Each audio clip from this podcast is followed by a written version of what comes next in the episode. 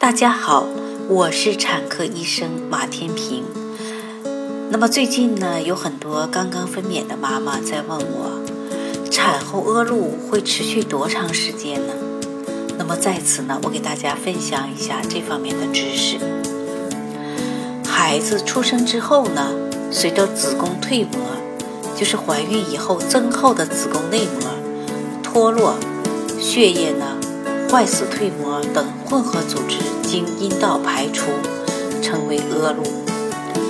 一般来说呢，产后恶露的量呢会随着时间慢慢变少，颜色呢也会从鲜红色变淡红色到白色。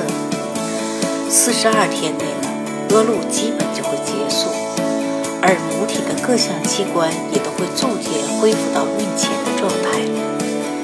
但如果产后长时间阴道流血、恶露不绝，就需要考虑是宫腔残留、子宫复旧不良、子宫内膜炎、剖宫产切口愈合不良、月经来潮等原因。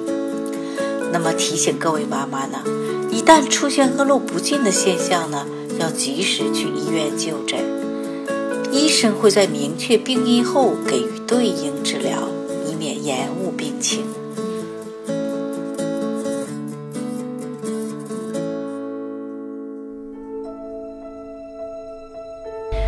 准妈妈有问题，请找产科马大姐。